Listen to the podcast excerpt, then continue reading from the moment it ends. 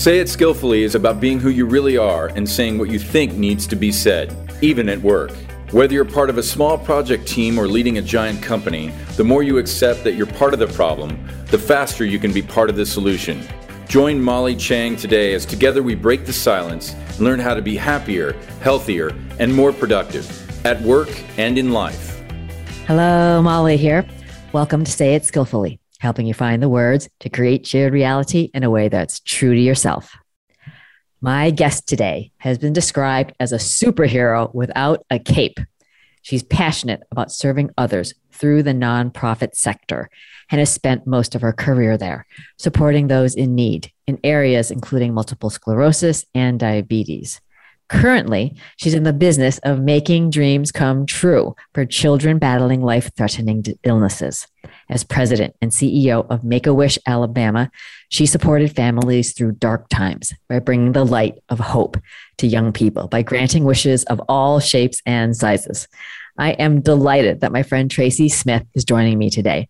Tracy, welcome to Say It Skillfully. Oh, thank you. Thank you, Molly. It is such a pleasure to be here with you today. The pleasure is mine, my friend. And uh, I had recently the great honor of meeting and hearing from one of your wish kids and mom. And I can't wait for listeners to learn more about that.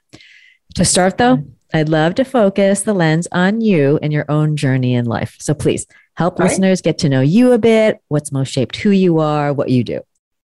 Oh, wow. So that could, people tell me all the time I should write a book. and so I would say this is probably the first time I've actually put the whole story and sound bites out there for the world to listen because you think, well, who wants to hear my story? But um, it is interesting. So I guess I'll, I'll, start with I'm from Alabama, as you know. I'm, I'm the CEO of Make a Wish Alabama, so born and raised here in a small town in East Alabama, Anniston, Alabama. I would say it's a small town. Probably I think it's thirty thousand. Grew up there. Um, went to college here in Alabama, but grew up I would say probably regular middle income family. My mom was a stay at home mom. Dad was an engineer. I'm the youngest of three girls. My oldest sister's adopted. And then two years after her, my mom had my other sister. And then I'm the youngest. We're all extremely close. And probably the things that a lot of things define, my childhood. But when I was six years old, my dad tragically passed away from a brain aneurysm. And you know, it's one of those things I look back on often. And, you know, I think about children that lose that um, lose their parents all the time, and I think, oh my goodness, that's awful. That's awful for that mother. That's awful for those children. And I have to remind myself, I was that kid. that was me growing up, and it was a tragic situation. I mean, I remember the evening he had he had worked out at the YMCA, came home, and complained of a headache. We were all laying on the floor watching TV, and he collapsed and and I just remember those moments of the neighbor, my mom calling. it at the time there was no 911. So she called the doctor and the ambulance came and the neighbor swished, wished us away. And then the next moment, the next day, my mom was there with, she had about six or seven friends that were her childhood friends. Some of them were her sisters that they just grew up together and they were like my aunts they were there to support her to tell her three daughters that you know their dad's in heaven. So that was really tough. And um, i just remember my mother always telling me that my daddy always said people can take things away from you but they can never take away your education. So always get an education. And he was um, in the navy. And so he had um, honorably discharged because he landed the um, fighter planes on on the ships and they didn't give him proper equipment. And so he went completely deaf in one ear partially in the next. And so as unfortunate as that was um, the benefits um, that the uh, government provided i was able to go to college on the gi bill because he was honorably discharged. So that's what set my course for um, going to college. And so my mom, you know, is just one of the most incredible people I know. She's a saint. She's incredibly kind. And she just trudged on through raising three daughters on her own, had multiple jobs, tried to keep our standard of living the same. Um, we you know, we were able to grow up in the same neighborhood still. And then through that, she met this incredible man who became my stepfather. And he, um, they married when I think I was around 12 or 13. And he was this entrepreneur, had this entrepreneur spirit, and really, um, helped raise me and my sisters and and I became extremely close to him. So I was very fortunate to have two incredible um, fathers, and I still have my incredible mom. She actually lives with us right now. Wow. so isn't that cool? So through that, I went to school at Auburn University, which is in Alabama. Um, met my husband there. Um, and then I actually, he and I got married and I finished at University of Alabama at Birmingham. So, but throughout, you know, growing up throughout my childhood, you know, my stepfather was an entrepreneur. We had multiple restaurants was his thing. So we had all kind of barbecue restaurants, and um, he really taught me the art of being friendly and kind, but also hard work. And um, you know, he would always make us work, and I, I just was raised by working. And so I know through that experience and through my childhood I always knew that I wanted to be independent in the event something happened to my partner, whatever. And I always knew I wanted to be the one that um, made a difference in people's lives, but also I didn't want to depend on anybody because I saw my mother struggle with that and how life can be snatched away from you at a moment's notice. So that kind of set me on the course of having that fire in my belly to get an education and to be a career woman.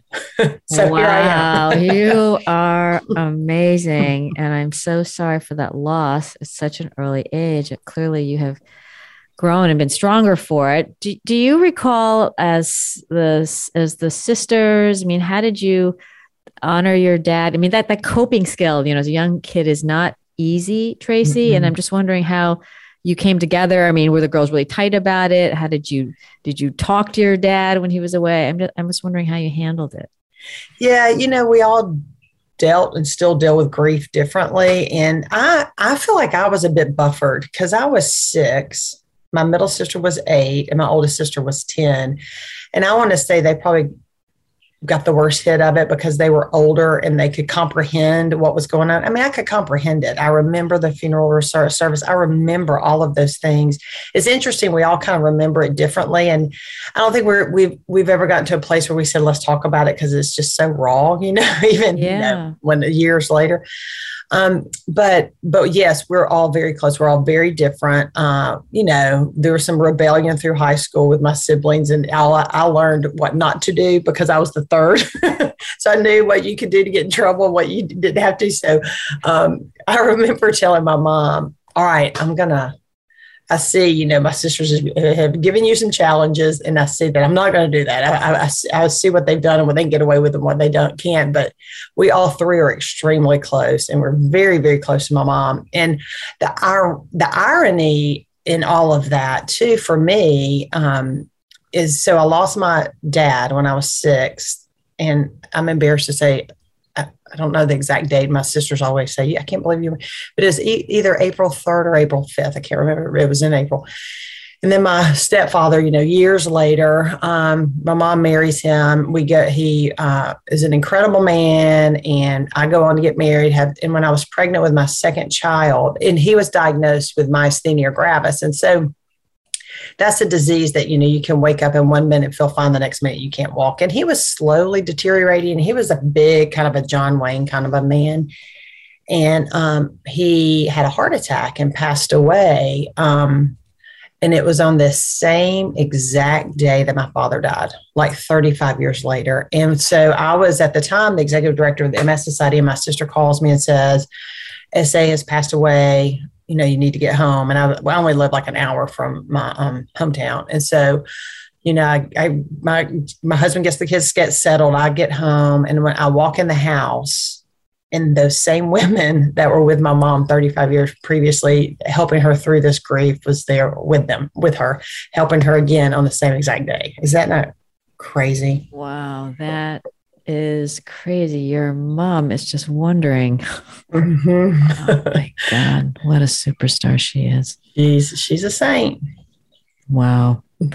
Wow. How um, has that informed your own child raising? I know you you have kids aren't that old, but yeah, well, I'll tell you, you know, my husband and I talk about this all the time because we have two amazing children. And this is probably, this could be a, a whole separate podcast because our oldest is 25. Our youngest is about to turn 19 this week. And um, our oldest graduated from college. He also went to Auburn. He lives in Chattanooga, Tennessee now, and actually works in nonprofit. And then our youngest um, went to a liberal arts school here in Birmingham, and visual arts is her thing. But now she's at Eckerd College, which is a small private college in St. Pete, Florida, studying marine science. And what we I guess maybe through my childhood experience, we just early on said, we always approach our children you know, obviously very loving because we just adore them. But when our oldest is a boy and he's just rambunctious and so early on you know he was always wanting to do these crazy stuff and he got into parkour and you know we're just like oh, how, many bones has he got to break? And we were always worried about him. And we said why why do we always tell our kids no? Let's stop doing that. Let's tell them yes. As long as it's legal and it's not going to hurt them let's tell them yes and allow them to explore their curiosities and figure out what their passions are. And it was just a light bulb that went off for us. And people ask us all the time like what what did you do? And i would to you know create these wonderful human beings. And i would and we said you know i think i think the pivotal moment for us is when you know, we would see these parents that said, no, you can't do this, or no, I'm not going to pick you up, or no, I'm not going to take you somewhere, or no, you can't do that, or if you start a sport, you got to stick it out. And we were like, no, you don't. it's not your fault you can't drive to the mall. Of course, I'll take you. It's not your fault you can't, you know, come home at midnight. I'll change my plans. So we always said, let's be available for our children and let's tell them yes. And let them try things and if they don't like it that's fine you know we don't want you to quit to quit but if and so what it instilled in them is their own passion and our kids are incredibly passionate about our son is an accomplished professional um, whitewater kayaker and has made it on the USA team numerous times to keep competing at world championship level, not Olympics. They don't, it's not Olympic level, but, and then our daughter's an accomplished artist and they have this passion that nothing it didn't have to be forced on them and i think it's because we created an environment for them to explore. So th- maybe that's maybe the trauma in my childhood I, maybe my approach was i don't i want my children to be able to experience as much as they possibly can because who knows if i'm going to be around. Yeah well that's a remarkably uh, to me it sounds so basic to do and it mm-hmm. sounds so obvious uh, but not really because you see you see a lot of the opposite of that. Uh, yeah, I'm curious, Tracy. I mean, so much love in the family. Did you feel as a kid in school that you fit right in there, or you like popular kid, sporty kid? Curious. Yeah, it's uh, interesting because I've never been a conforming kid. So I, have always, it, I was never an outcast, but I, I was always the one that was friends with all the cliques and all, you know, I, and so I never, it wasn't that I fit in, didn't necessarily fit in, but I made a point to try to fit in with every scenario. Um, so I wasn't really athletic. My middle sister was a big into softball. I loved horses. I rode horses. Um, I loved the outdoors, but never did like really organized sports because I just, you know, I didn't like people tell me what to do. Like this nonconformist. But um, yeah, I would say, you, you know, I, I hate to even admit this, but I'm going to because I transferred. We moved within our town to it to another town right nearby, and we ha- I had to transfer schools. And um, when I was a freshman, which can be traumatic, you know, like moving schools in a high school situation, you know, and and I moved to a very small school and um, was the outsider, and that was um, hard. It was really hard to find your place, but I will say I found my place and um, won homecoming queen, which is embarrassing to say because because I think that's so cheesy. But it was affirmation that, you know, I guess like Sally field said, they like me, they really do like me. And it was one of those things I just organically, if I see someone that isn't in a group, I try to engage them and involve them. And I, I, I did that even in my high school life. That's just kind of part of who I am. So it wasn't that I was didn't fit in. It was um, I just tried to make a point to fit in with everybody. Yeah, that's yeah. a great. I mean, your energy is like that. You're just you have a very welcoming, disarming. Um, you just there's a just a human kindness to you that is really great. So I mean, I can see why you. have succeeded, you know, as a as an executive. And so funny to say you didn't like people telling you what to do. Okay, that's another key characteristic here. Um, well, anything in when you think about um, Uh, mistakes is too strong a word, but things that you might have done differently as you were navigating school life. Yeah, you know, going back to that whole organized thing. Like I never was really big on sororities or clubs and in school. I always I was fiercely independent and maybe that goes back to, you know, that I, I guess you can define it as trauma as a child is I didn't want to depend on anyone. I didn't feel like I needed to be with a group to to figure out what my friends were. I was just going to navigate that on my own. And that probably it wasn't that it was harder because I have incredible friends, but I look at my children now who do that and I encourage them to do that. And it really gave them a whole other level of experience that I didn't get because I was, you know, I'm going to do it on my own kind of thing that um, maybe I should have been more like that. Um, yeah. And, you know, and I was, I was one of those that was just a middle of the road student. Uh, you know, I was probably a BC student in high school. But then once I got into college and, and and I majored in business marketing with a concentration in PR and communications. And once I got into those classes that I loved, I couldn't get enough of it. And I look back now, and again, when my kids are in college and I see all these incredible classes that I would, I wish I would have tapped into more and took taken advantage of being in um, a university setting to have access to these wonderful educational opportunities that you know when you're young you just don't know. You don't know what you don't know you know? Yeah believe me. Gosh I'm like nodding my head like you can't believe. Uh, so were you so so you had this you know your stepdad was an entrepreneur. So you had you know some of that business and you were working so hard. How did you decide what to do out of school? Was that super easy for you? You knew exactly your path or how did you explore your no, career choices? It was purely accidental because I went to um, Auburn University, like I said, and and for those of you who don't know, it's a, it's an SEC school, and they're they're known for their veterinarian school. And I thought I wanted to be a veterinarian, and so I went there, got a job at the vet school, cleaning rat cages out and assisting, assisting. Because again, you know, my parent, you know, my mom was single and then she married my stepfather, and they we never went without. I mean, we we weren't poor by any means, and we never went without. But they, you know, they they struggled to help me pay through my way through college and in my living expenses, and so I always worked because you know once my first job that wasn't like babysitting and working for my family was working for Hardee's, which is a hamburger place. And when I got that first paycheck and I knew I could make my own money, I was like, oh, I like this. Okay, I like this. So I always worked. And so I wanted to work at the vet school. And I thought, well, this is something I could see if I like. And I can, you know, also it can help me pay my bills. And um, I did not like it. and I would look, I would observe them like doing surgery on horses, and I was like, yeah, no, I'm out. I can't. No, I thought I loved animals and wanted to be about. I was like, yeah, no, I don't want to.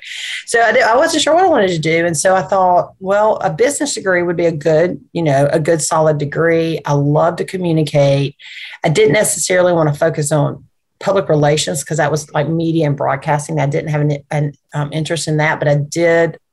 I, I knew early on that I had that that was kind of my sweet spot spot was connecting and communicating with people and so that's where I landed on a business degree, marketing. Didn't want to be in sales, but I loved the idea of promoting products and understanding why people buy what they do. And I coupled that with communications, and that's how I came up with my degree. And so um, while I was in my senior year, my professor recommended me to do an internship with a specialty hospital in Birmingham, the Eye Foundation Hospital, um, which is now part of University of Alabama at Birmingham, which is a, a huge medical um, hospital here in Birmingham.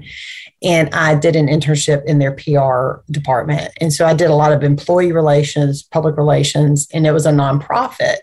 And I didn't know what a nonprofit was. And so that's where I learned about nonprofit. And as part of that hospital, there was a professional office building, and housed within that office building were numerous nonprofits. There was the Alabama Lions Sight, which were the Lions clubs. They raised money to help people with indigent care. There was the Alabama Eye Bank, and they worked with uh, families that donated eye tissue of their loved ones for surgery. And so I started to learn about the nonprofit um, industry and applied for a job as a PR uh, representative at Alabama Lions Sight. So that's how I got into nonprofit, and it was purely by accident. I did not even know what it is. Now, you know, they have degrees in nonprofit. Um, and then when I learned you know, oh, you can work for an organization that has a mission and you can help people and help your community, then I was bit by that bug. And I thought that's, that's, I just, I've got to do that. So from there, I moved to um, Alabama Eye Bank. That's a whole nother story. They recruited me for their um, marketing position, but it was marketing, office managing, and human resources. I didn't know anything about human resources or office managing, but I took the job because I knew about marketing. And I'll tell you, that was probably a pivotal moment for me because their CEO, I worked for women, and this was the first time I had to work for a man until this day he's a wonderful mentor of mine. And i spent eight years there and he and we were growing rapidly and anything that needed to be done i would just take it on and he would allow me to take it on and he would allow me to fail and he would allow me to experiment and was very supportive. And that's that's how i really grew into a leadership role in nonprofit um, because he really gave me that opportunity. Wow, we love him. Do you have experiences in working for women with women versus men? And I'm just curious if you have any of your own, you know, Tracy data points on that. I do. So mm. early on, when I was in school and I had a part time job, I remember the job specifically, and then another position where, and I and I would use. I hate. I really don't like the term boss the employees that work with me kid me all the time. They're like, you don't like when we call you boss? And I said, well, we're a team. But I use the word boss because these people were not leaders. They they were my bosses that I had to report to, but they in no way I would define them as leaders. And they led me, managed me, um, and the t- and their employees by an authoritative behavior, um, intimidation, condescending. And I just remember, even when I was in school, in my mind, thinking one day I'm going to be in a leadership position. And I remember thinking, I will never, ever treat anyone like this. And so, what I learned from them is how not to be, how not to be as a as a slash manager boss and if you want to be a leader that that's not a leader so I, I'm, I'm thankful that i had that experience because i had the two women that I worked with specifically that I remember thinking, yeah, no, they're they're leading because of their insecurity. They're leading through their insecurities and um, egos or whatever. And I knew early on this. They taught me how not to how not to lead. Oh, I hear this. So, just listeners have heard me say this before, but I'll say it again. This notion of managing work, and absolutely, we need to manage work, but we lead people. Exactly. people. Yeah. And it's, it's just, it, it may sound like it's semantics of words. It's not really. And, mm-hmm. and I appreciate your call out there because this is where I would invoke for folks the compassion energy when you see someone who is doing those kinds of things where you're like, oh my God, what is this? Realizing that they are not in good relationship with themselves. They mm-hmm. have yeah. insecurities and ego issues. By the way, we all do, right? We but, all do, but, yes. But, but they're not able to get out of their own way. And, you know, I, I, we've talked about this. It's just so frustrating because it can create an environment where people are under rocks being stepped on because a leader isn't able to embrace that, hey, we're all perfectly imperfect, right? Exactly and, right. and so, you know, lucky for people to work with you. But, but, eh, but you're so right because whenever someone behaves that way, it, it's absolutely just their insecurity surfacing or their ego or whatever. And like you said, we all have them, but the self awareness is key. And if you're self aware and you're humble about it, then then that's where you can grow as a person, and that's where you can grow from being manager, boss, or whatever you want to call it, to a true leader but if you don't do that, people that work with you will never respect you. You know, if you if you don't acknowledge the, these areas that you you know that you know you have weakness in, or you do have insecurities, and if you yeah it, yeah, I could talk about that all day. well, so share with folks because one of the things I love about you're so open, but I part of this forum is helping people realize, look, at we have all messed up, folks, and we would be happy to share that with you, so you would mess up in new ways. So, can you recall a few things that, you know, if you were to do it over again, um, as you were, you know, moving through the ranks, Tracy, that are uh, kind of, you know, fond memories of things that you wouldn't do again?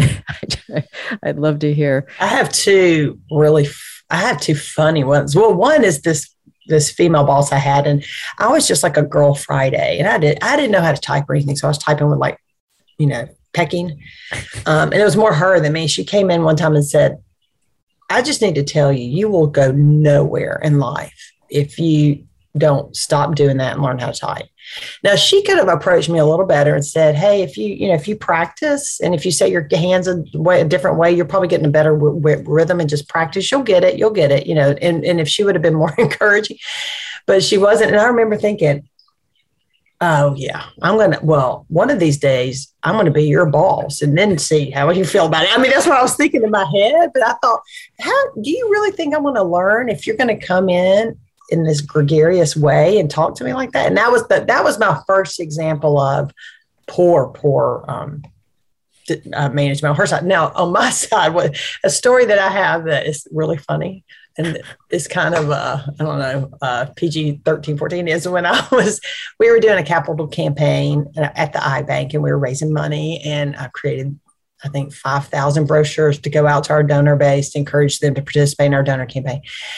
And um, so, hindsight, what I know I should have done is had multiple people look at it. Because, you know, when you're di- designing something and you look at it, you don't see everything. You know, you've looked at it so much, your eyes are just exhausted. And now, now it's just standard policy for me that anything that I touch, which I don't do any of that anymore, I make sure I have three or four people that have never looked at it, look at it and give me constructive criticism.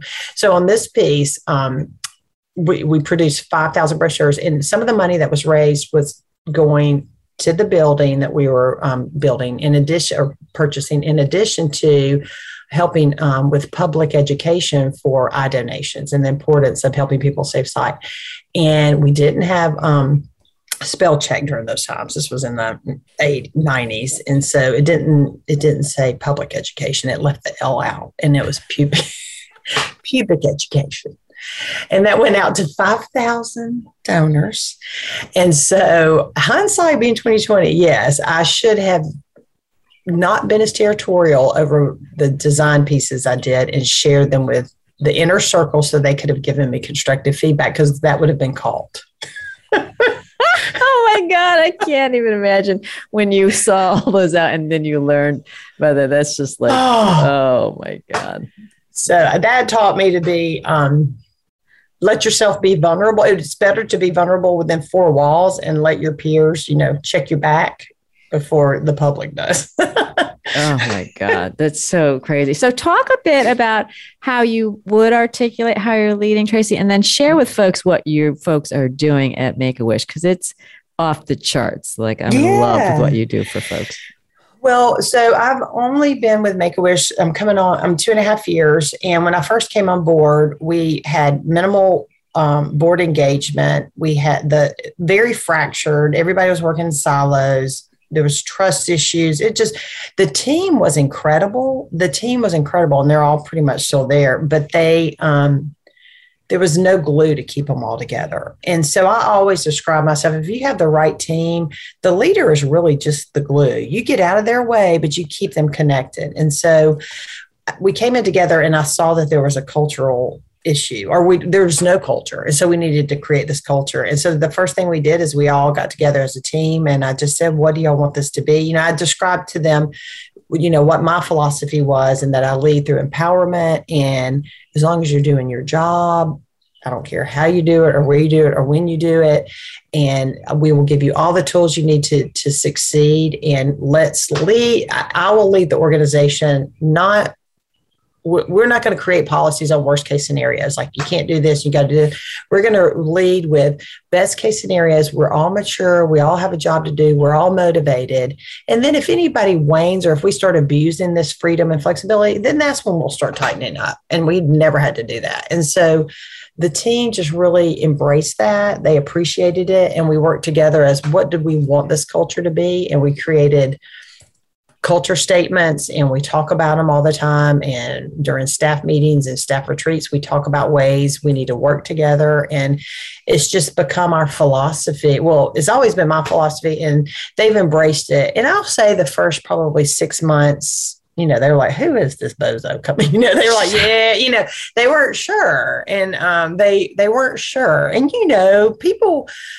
because I am kind and I am warm and friendly and I'm like that 95% and and they and I'm like that unless you give me a reason not to be like that. And um and so it took them a while to, to recognize that I was legit and I was I was authentic and um, and then after that, we just have we have grown like the leadership team that I that works with me as long as well as the other staff. They are just incredible, and and I have three directors that work with me that make up the leadership team, and we're all incredibly different, and we lead in different ways. Um, and to see their growth and how complementary they are of of me, and how they've said how they've learned from me, and how they've um, changed their style, is the greatest compliment that they could ever give me. And and so we're we're in a great place. We're um, hitting record numbers on our the money that we've raised and the wishes that we're granting, and um, in our little bubble of the Make a Wish world, we we're recognized on you know a national front with different awards and stuff, and it's and it's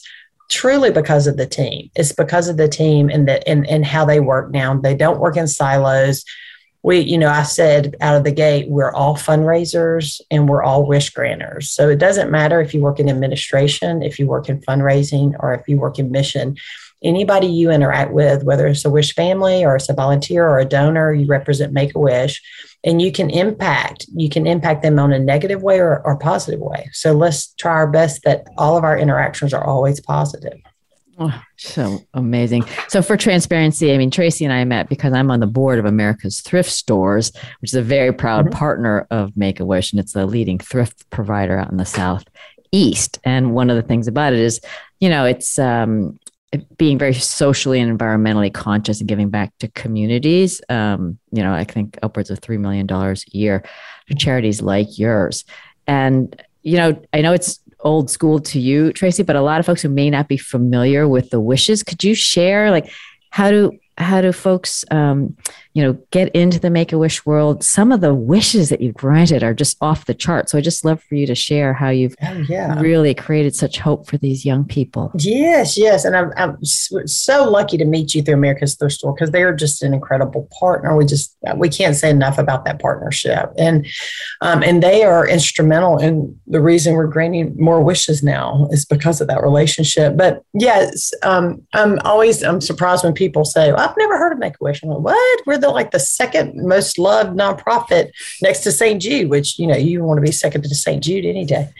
But um, yeah, so our mission is together we grant life changing wishes for children with critical illnesses. And so the way our structure is, we're a federated system, and so each chapter, we're the Alabama chapter, we're our own 501c3. So our board is here in Alabama, staff are here in Alabama, but then we have this national um, infrastructure, and that we're all um, um, the chapters are all part of Make a Wish America. Make a Wish America helps us with our um, our our KPIs and our IT and our branding and the eligibility requirements. We have a team of um, medical professionals from all over the U.S. They're the ones that set the eligibility and that sort of thing. So we grant wishes for children that have critical illnesses. And that means a lot of times people think that we grant wishes for children that, and it's their last wish. And many times it is. But the large majority of our children beat their disease and they go on and live healthy lives. They beat their leukemia or their cancer diagnosis or whatever the treatment is. Uh, but their illness is a situation where it is fragile enough that they could possibly pass away. And so that's where we don't use the word terminal illness. We use critical illnesses because a lot of these children are not terminal. And there's actually a study out there that has shown they took a group of kids that had similar diagnosis. Some had got a wish, some didn't. And the ones that received a wish actually had less hospital stays, less ER visits, responded to their treatment better. So we really feel like a wish isn't just a nice thing, but it is absolutely an important part of the medical continuum and it should be part of that medical journey. And so it's incredible. I mean, Make a Wish America, we've granted over 300,000 wishes across the US. Here in Alabama, we've granted over a thousand. We've only been established in Alabama since 2012. And um, during COVID, you know, we had to pivot a little. We couldn't do large gatherings and travel. So the children, many of them rediscovered their wishes and they just came up with some incredible wishes. And so through that discovery process, we would talk to them about all sorts of things. What do you like to do? What do you like to see? And so we would go through that and they come up with, you met one of them that um, Kimberly's greenhouse. We've had wishes that a, a, a, girl wanted braces. Her family couldn't afford braces. So we provided braces. We had uh, puppy wishes and wishes for college tuition. I mean, just all sorts of things where traditionally most of our wishes are travel wishes, but since they weren't able to travel, now we have all these what we call to have wishes. And these kids have come up with incredible wishes that will stay with them for a very long time.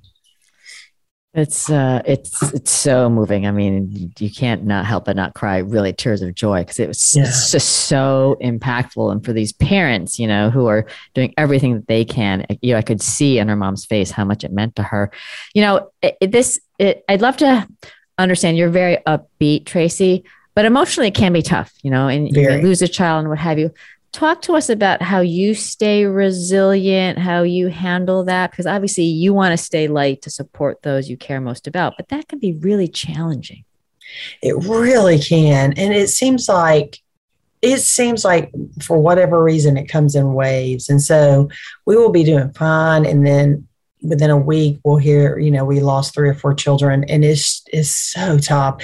And it is really tough on our mission team because they're the ones that you know i know a handful of the families they they talk to them seven days a week. They are friends with the family. They get to know them and it is it's tough. It is so tough. And and you know, these families, they don't get a break 24 7. They just don't get a break. And they're, you know, some parents I've talked to where they'll tell me, well, their child was in the hospital for three years and never, you know, stepped foot outside of the hospital. And if it's a family that has multiple children, then the family's divided and one parent's staying home with the other children where the, the other parent's staying home. And it, it's just the stress that a child with a childhood illness has on a family is incredible. And that's why it's so important that whenever we do a wish, it's absolutely about the wish kid, but it's just as much about the wish family as well. So we always pay attention to the sibling. If it's a travel wish, you know, the whole family comes and, you know, we cover all the costs. If it's, um, even if it's a wish like a playhouse wish and there's siblings there, we all, always make a point to give that sibling it some attention, a toy or something to make sure it's an experience for the entire family. But these these parents, the resiliency they have, and we have many of these families that have lost children and they're still very involved with our organization and they still share the story. And so many of them will say the wish is one of the fondest memories they have with their child, the ones that have lost their children. And it was the wish that keeps them going. And it it I mean, I've heard that over and over. And so when we have those tough days, we always we remember that.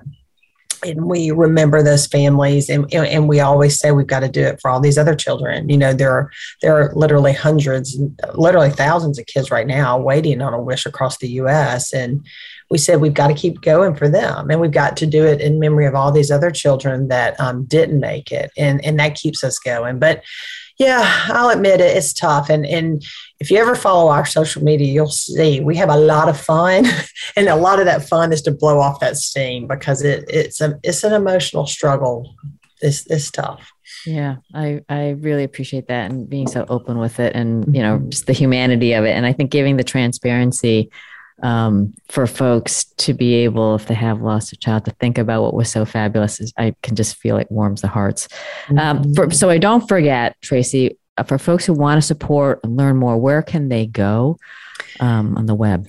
So the best thing to do is go to wish.org. You know, we all are different chapters. So if you go to wish.org and say you're in New York, then you can see the New York chapter's information there. If you're here in Alabama, where I am, you can go there. So on wish.org, it'll say find your local chapter. And then from the, there, it'll direct you to your, um, your local chapter. And then, of course, we all have Facebook pages. Ours is um, Make a Wish Alabama, but again, we have Make a Wish America, and that's that's our national organization that can kind of filter you to the right chapter in your area. Yeah, no, I love it, and yeah. I love folks. If you can, uh, if it's of interest, it's a great way to support folks locally and to create connection with folks who, um, who I know, I know would would warmly welcome the support. Um, Tracy, let's stay on the career development because okay. you know I I worked a bit in a nonprofit. Again, most moving, fulfilling thing for me. Talk about um, trade offs, how people might think about it, when to go into a nonprofit. Just curious, any career advice or suggestions you might have for folks, whether they're new in uh, to the the workforce or perhaps they've had a long career already. Well, I probably talk to at least one to two people a month that reach out to me and say, "Hey, I want to get into a nonprofit." They may be new in school and you know looking for a career um, ideas, or they may be a seasoned professional and wanting to make a shift. And and I think working in nonprofit is probably one of the best kept secrets out there that people don't because so, many people don't realize you know it is it's it's it's an industry i mean you got the corporate you've got the for-profit industry you have nonprofit and then you have the government industry and so the nonprofit industry is an critically valuable um, especially here in uh, the us and we fill gaps what the corporate sector and the government sector don't do. We're the ones that come in and, and, and fill those gaps. And so it's an incredible um, opportunity. And, and I talk to people all the time that they're like, okay, I'm in my 50s. I'm looking back going, what have I done with my life? You know, I've been chained to a desk all this whole, what am I doing to make a difference?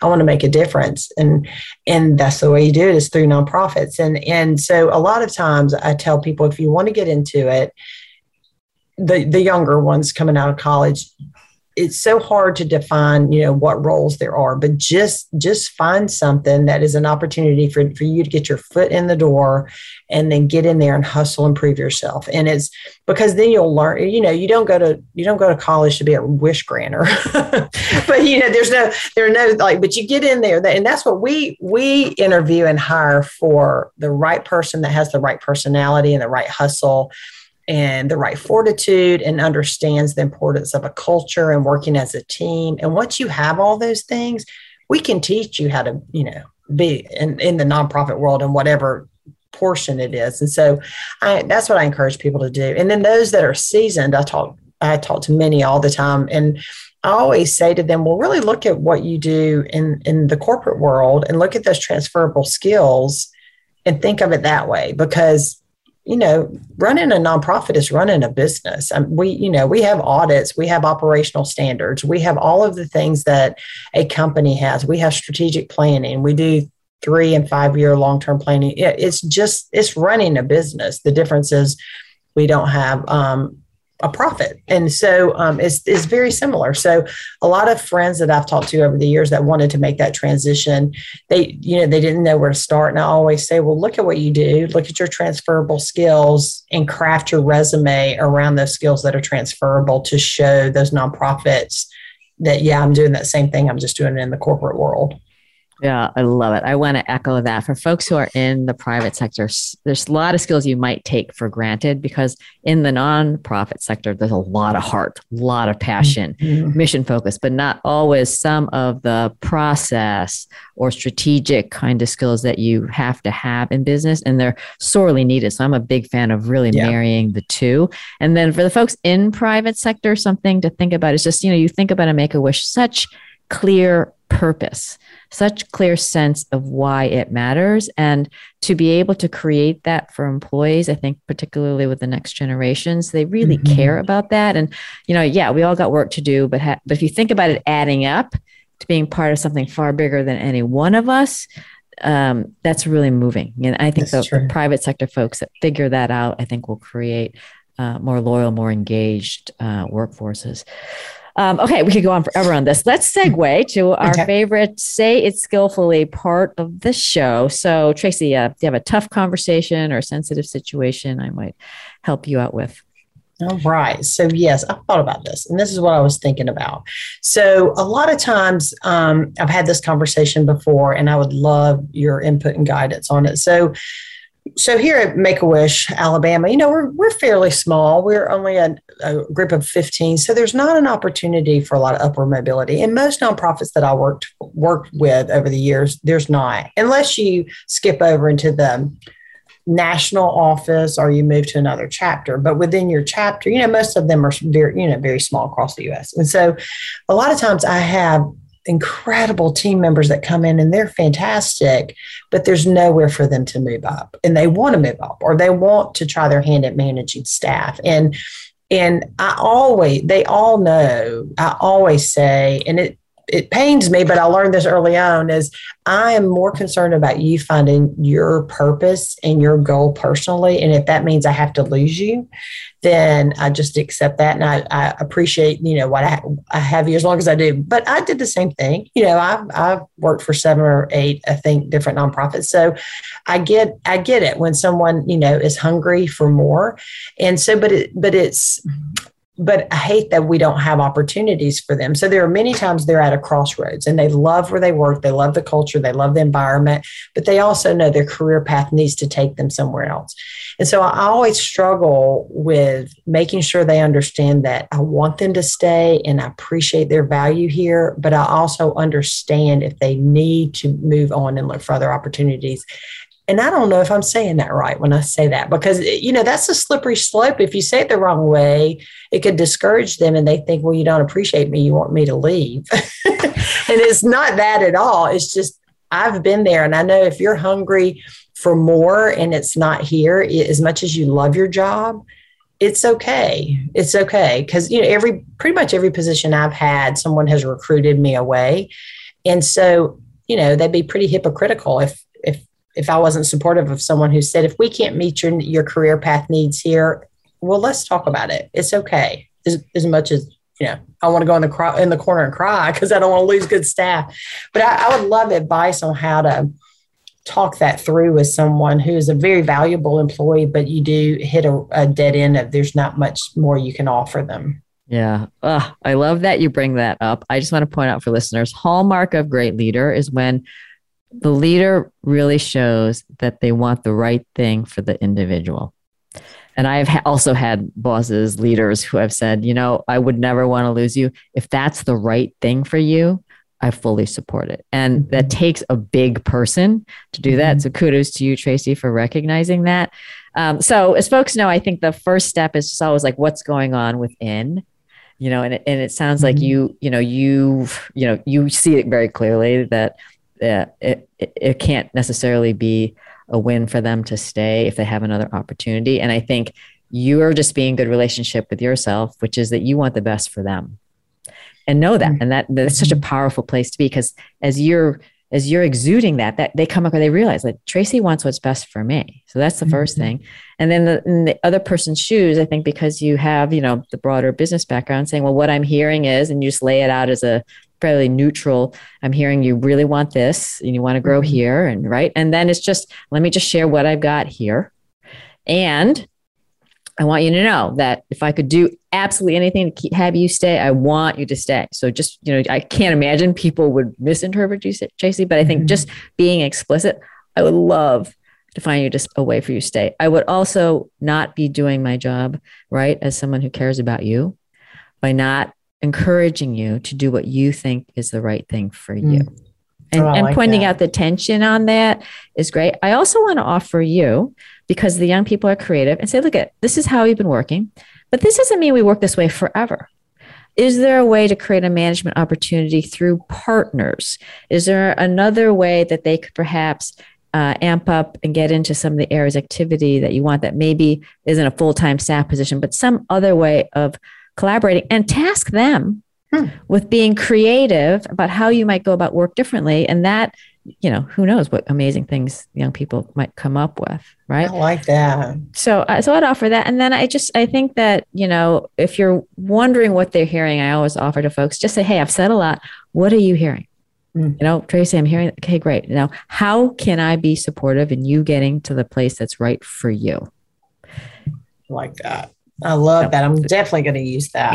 Thank you. I well, love thank it. You. thank you for bringing it up. Um, you're such a saint. Okay, so let's um, let's bring this hope. I um, you know, I know you're just constantly um, amping it up yourself as much as you're helping people. So I'd love you to share with listeners a particular area of growth that you're focused on for you.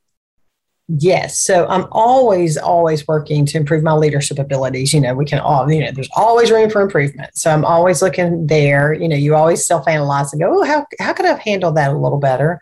And also, you know, I'm in my mid 50s. And so, you know, when that happens, a lot, of things are going on with your body. so I'm really focused on my health right now, uh, focused on being stronger eating healthier, being more active, because you know when you hit that age, you realize I need you, you need to be healthy and stronger more than you have ever been. So, looking at self improvement on my leadership skills, and also always working on how can I do better to to live a healthier life. Yeah. So those are the areas I'm working on. Oh yeah, I love that about it. And I just I just want to point out for folks, and Tracy had said it about humility, but what you what you're hearing, folks, is someone who has the humility and the self confidence. Also quote my beloved mentor and friend Alan Mulally that that is a killer combination.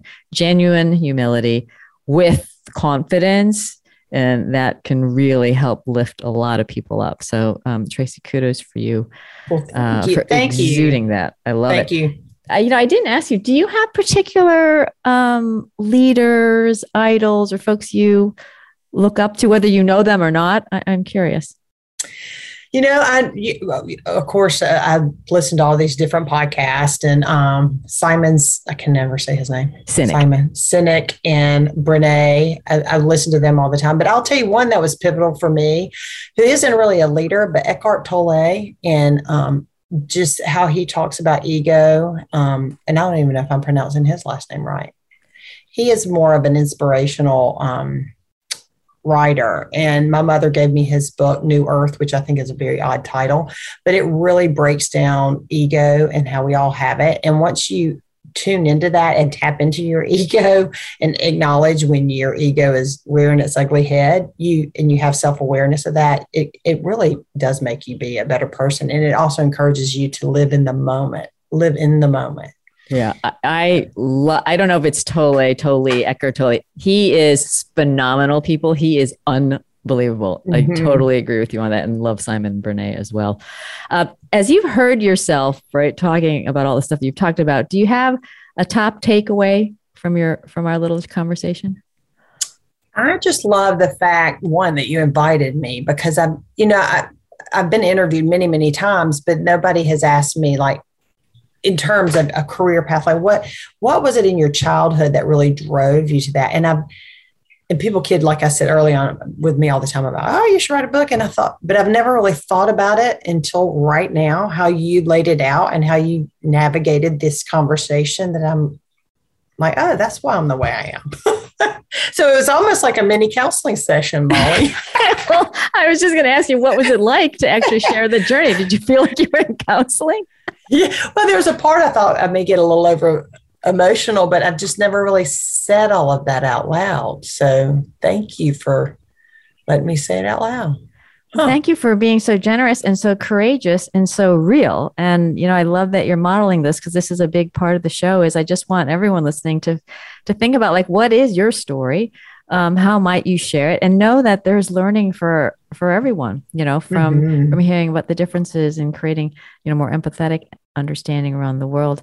Um, you know i'm just so grateful you've shared your journey. I'm so in awe of you and how you're part of the solution for so many families out there. You know how to reach me tracy. If i can be more helpful you let me know. I'm i'm cheering for you all the way and i want you to take good care. Absolutely. Thank you molly. Can't wait to see you again. Yeah can't be too soon. You take good care all right you too oh my gosh, can people like this, that the world is going to be better, folks. Keep the faith. Uh, my thought for the week the way you respond to a situation has the power to change it. And that's a wrap. Thank you for tuning in. Please be part of the solution and kindly share this show. Amplify Tracy's voice. Reflect on your own top takeaways and know I'm cheering for you to be who you are and say what needs to be said so that you and those around you have a shared reality essential to make the best decisions, execute with speed, and achieve outstanding outcomes at work and in life. Homelessness is a problem that's more costly to ignore than solve. The US spends $12 billion a year responding, but resources alone aren't enough. I'd like you to know there are cities and counties proving what does work. Partnering with Community Solutions, a nonprofit I'm on the board of, More than 80 communities around the country are succeeding in ending homelessness, beginning with chronic and veteran homelessness. They convene local leaders around data and are changing how they work and spend their resources, so homelessness becomes rare. More than half have already reduced the number of people experiencing chronic and veteran homelessness with commitment to get to zero. What can you do? Visit www.builtforzero.org and see whether your community is engaged. Contact your mayor and ask Do you know the number of people experiencing homelessness in real time? Do you know every homeless person by name? What are you doing to drive measurable reductions in homelessness? Please challenge the fiction that says homelessness is an intractable problem.